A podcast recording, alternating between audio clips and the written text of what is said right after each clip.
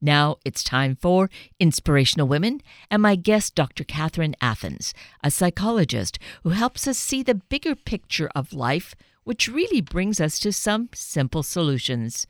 Today, Doctor Athans joins us to help us deal with the violence, the shootings that have been going on in this recent past, all too frequently.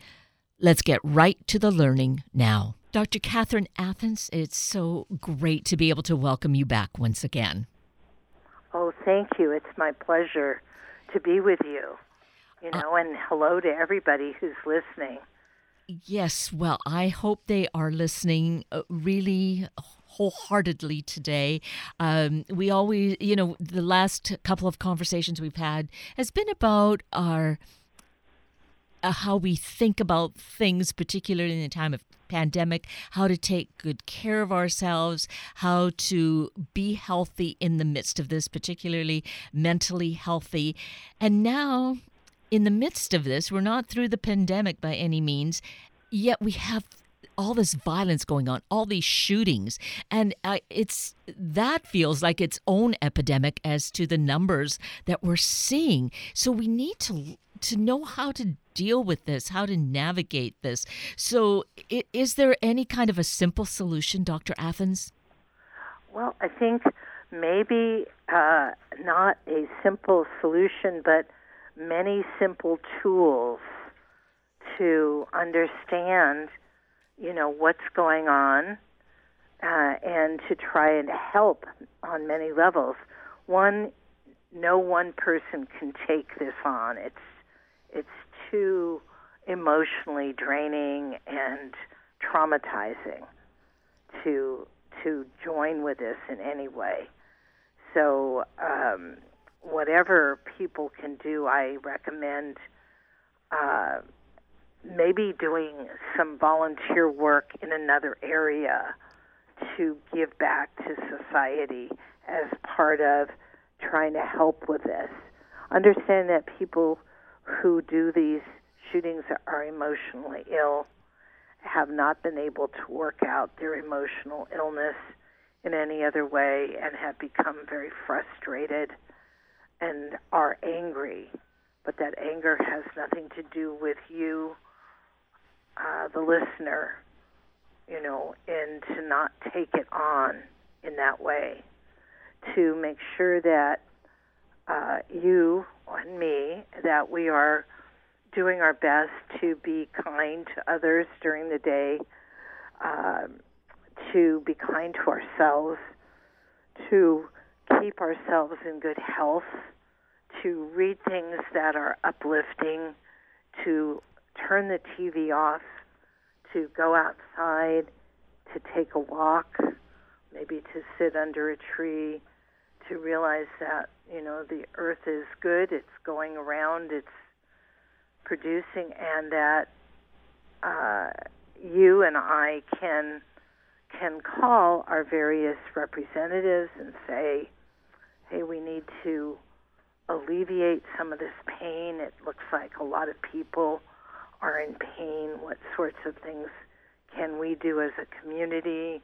What sorts of things can we do as a society uh, to help alleviate some of this pain, help to to begin to delineate it before people become violent and start killing people, because it certainly has become epidemic, and it shows the frustration of people who have been locked up, you know, shelter in place, Uh, the frustration of their perhaps losing their job, losing their their life's work.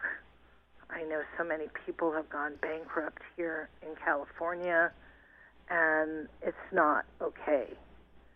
You know, getting the kind of uh, uh, monetary help as well as emotional help. I know there are hotlines to talk to. So, pardon me, if you feel overwhelmed, uh, there are community hotlines uh, that where you can talk to people, where you can get out your frustration. But the important thing is not to take this on personally and to do other things that, for instance, the gyms are open now, go to the gym, um, go on hikes, um, maybe take some people with you on hikes to have uh, a healthy experience. Uh, there are anti-violence leagues. Perhaps donate some time and or some money to be helpful there. So there are many things that each of us can do to help combat this pandemic of violence that's going on. So it's really important to how we focus ourselves to not let that create fear where we are just uh, ourselves a walking time bomb, is to not let that really overpower our hearts and our minds. Exactly, exactly. If we can separate that and say, you know, this comes from a person who's very disturbed, who's very ill, and I am not ill or disturbed. I need to take care of myself, but I I am not that person. So to not connect in that way, but to say, gee, perhaps there's something I can do in some way to be of service to uh, an organization in the community that does work with people to prevent violence and to um, serve underserved communities that may be overstressed because of the pandemic and because of the lack of funds. You know, so there are things that one can do to be of service and to be helpful, but also to remain, to understand that the number one responsibility of you is you, and to make sure you're living a good life. And part of that is to do some volunteering uh, in some charitable organization. And there are an awful lot of organizations that need volunteers, that need help, that need donations, that need interest, that need support, that need community support. So one way of dealing this is to find find those organizations that you can support and give to in one way or another, whatever you can give. So number one is taking care of yourself and your loved ones and talking to them. Are they stressed? Do they need support right now? Are there things they haven't been talking about that are bothering them?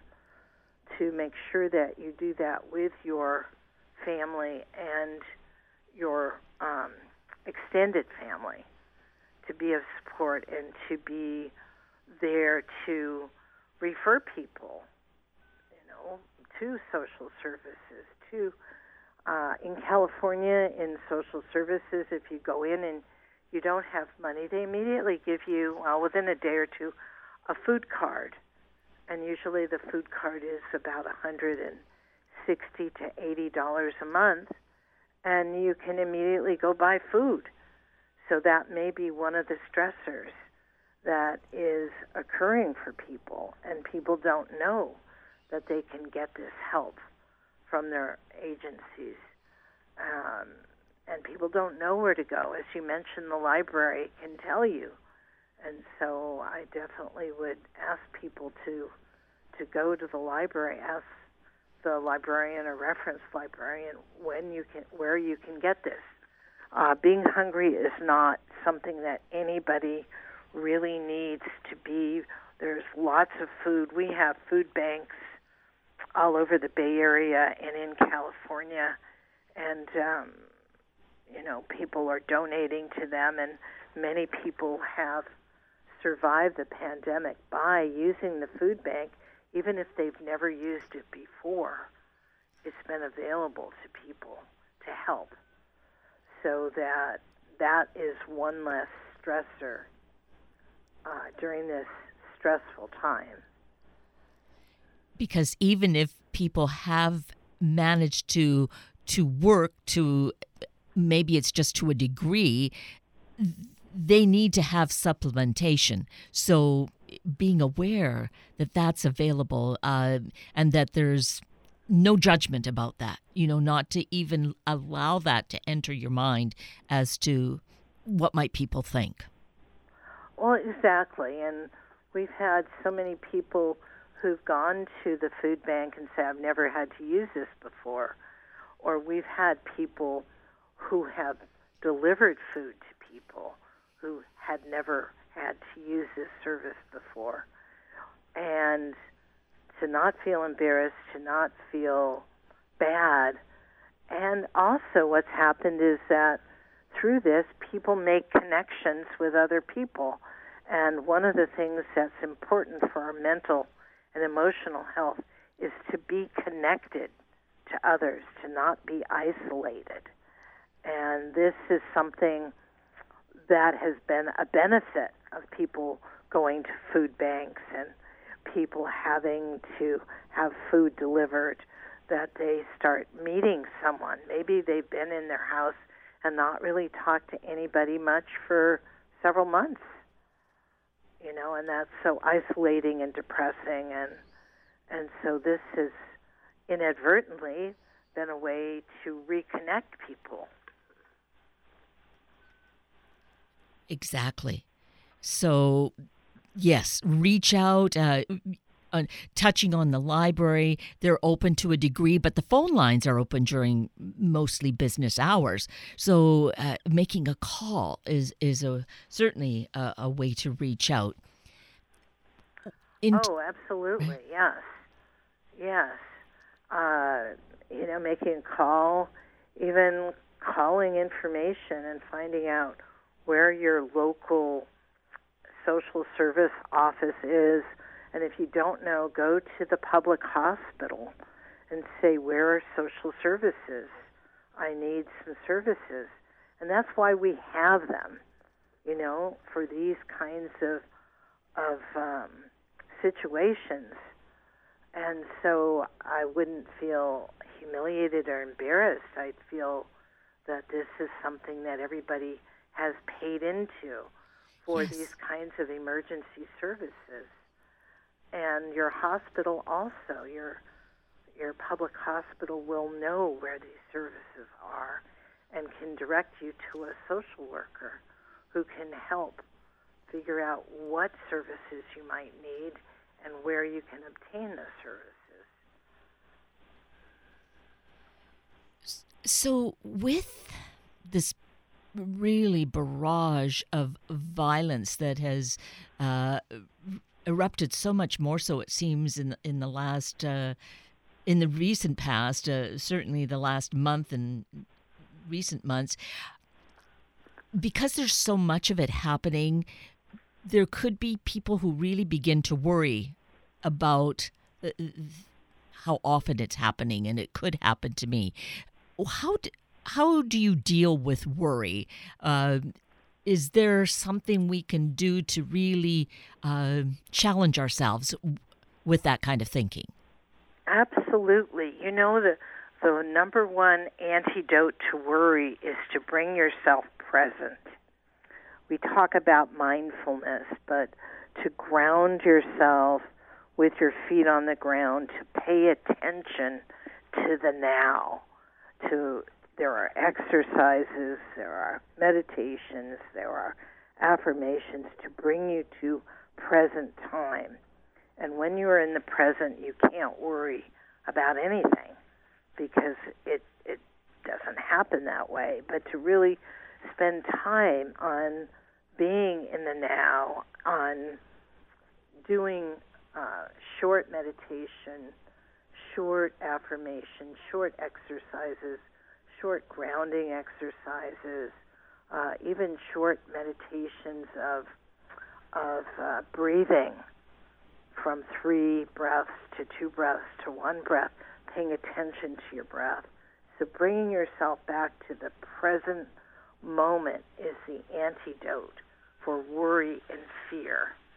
And it's very important that we use the, our skills to do that, because we've all got to go out to the market or sometimes the mall, and that's part of what we have to do as being, you know, in this society. And we can't afford the worry, because worry basically doesn't allow you to, one, digest your food, two, to relax, three, to sleep very well, four, to function very well, um, because our thinking processes don't work well when we're afraid. They work well when we are present, and our judgment doesn't work well. So there's a lot that we can do to bring ourselves to the present now, and then understand that we can make good decisions, and that as long as we stay present, then we will function well, and we can meet any emergency, if that should be the case, that comes to us. And so with all that you mentioned about what worry does, it doesn't help, for one thing, and it can cause so much distress and disease in our body. It does, and it can. It really creates a poison in the body, poison in the bloodstream. Uh, oftentimes we can up our blood pressure because we have worry. Uh, we can uh, up our heart rate, which is not good. Uh, we basically lower our body's ability to fight off disease when we worry. Um, it's just just an anti-health kind of thing. And so learning how to remain present without worry and grounded. I tell people, go, you know, take your shoes off. If you don't have a backyard, go to the park, take your shoes off, walk on the grass, feel your foot on the earth, on the grass, breathe with that. And that is a very important exercise for grounding and for being present. And that also is a good way to begin to lower your blood pressure, uh, lower your heart rate, Uh, allow your body to relax so it can function. You know, a body that's stressed and worried doesn't digest food. The food will just sit there and won't digest, and then it becomes toxic.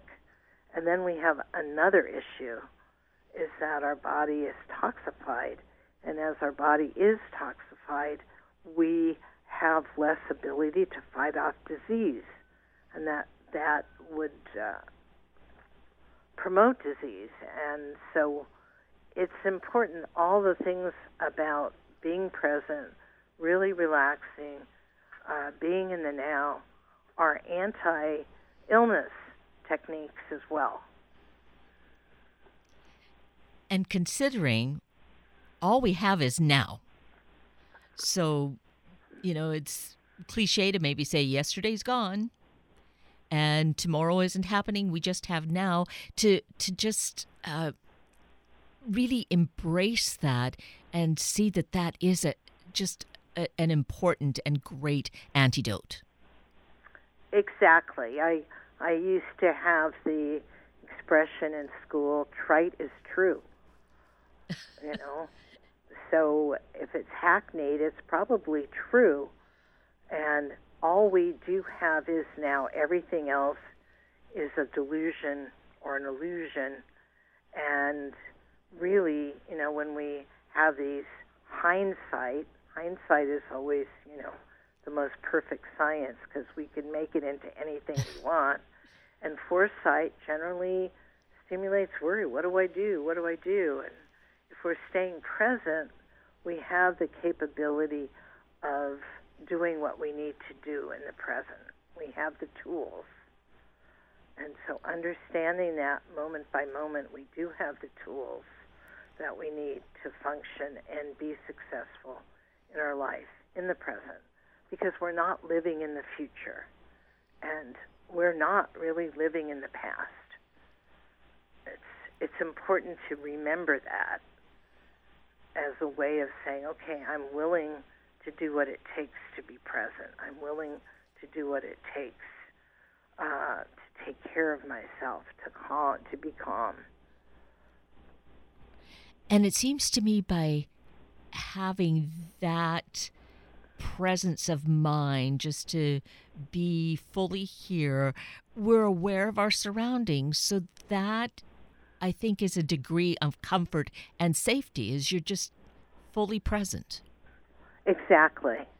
Exactly. If you're aware of your surroundings and you're fully present, then you have a basis.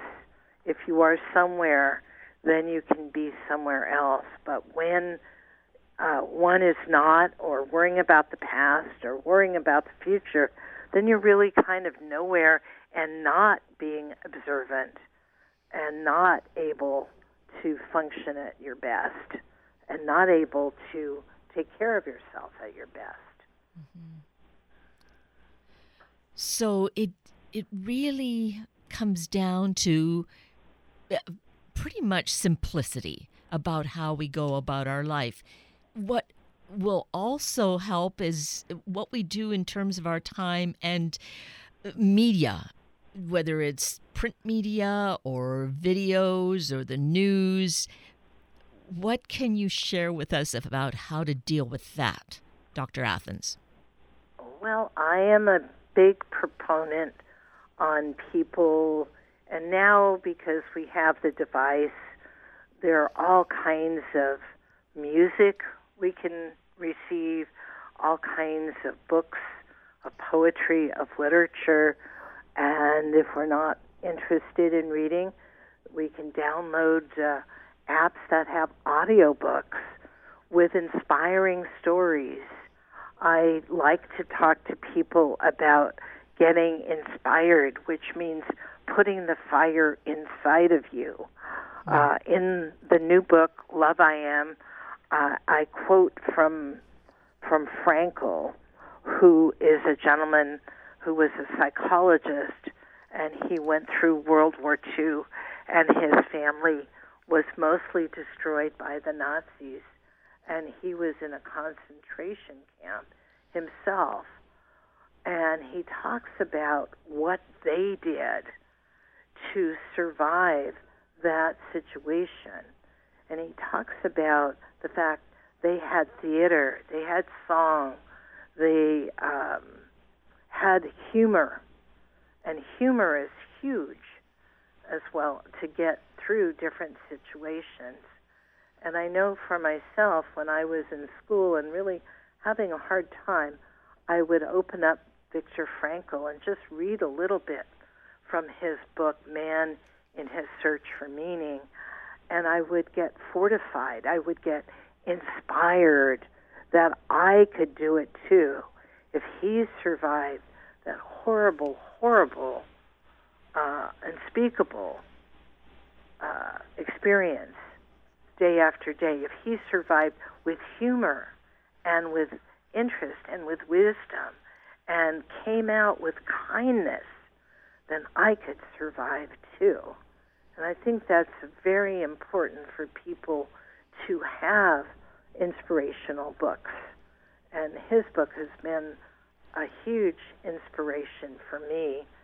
And I invite people in, in to read uh, small philosophy books. I know that in college we all read Khalil Gibran, The Prophet, and even though it's hackneyed, uh, it's a wonderful book.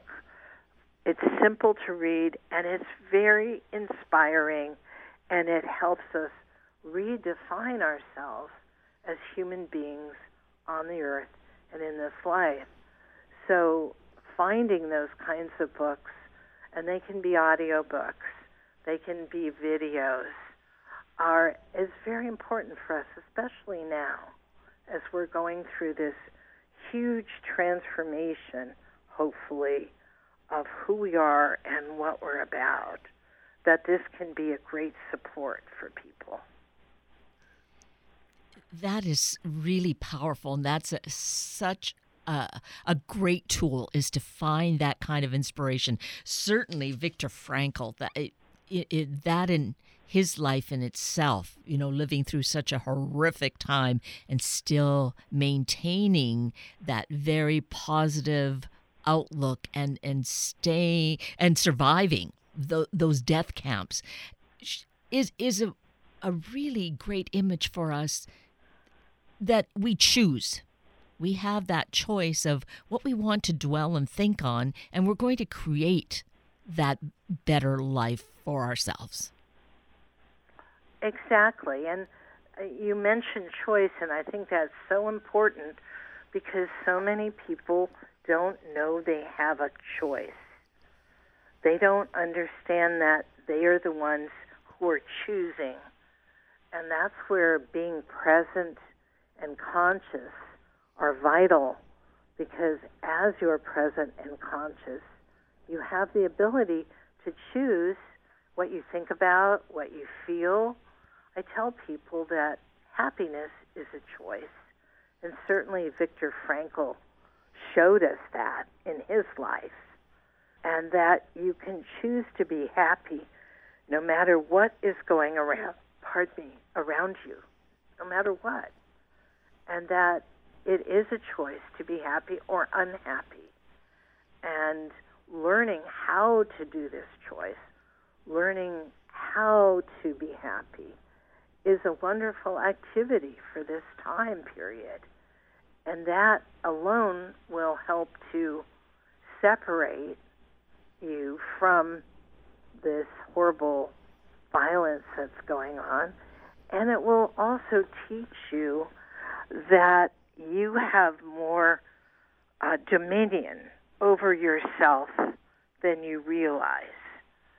And it's vital, I think, because so many people at the beginning of the pandemic called me up and said, I'm going to die. It's horrible. I don't know what I'm going to do. I'm going to die. And I had them come in and said, well, you know, everybody's going to die, but what's really bothering you is it seems like you feel like you're a victim, like you have no choice.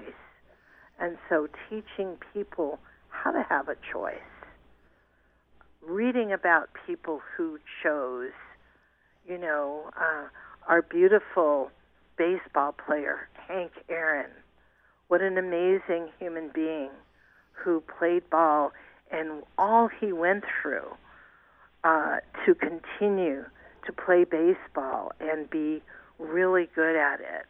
He didn't run and hide because people called him names or made fun of him. He got up and he hit a home run, you know? Right. Yes.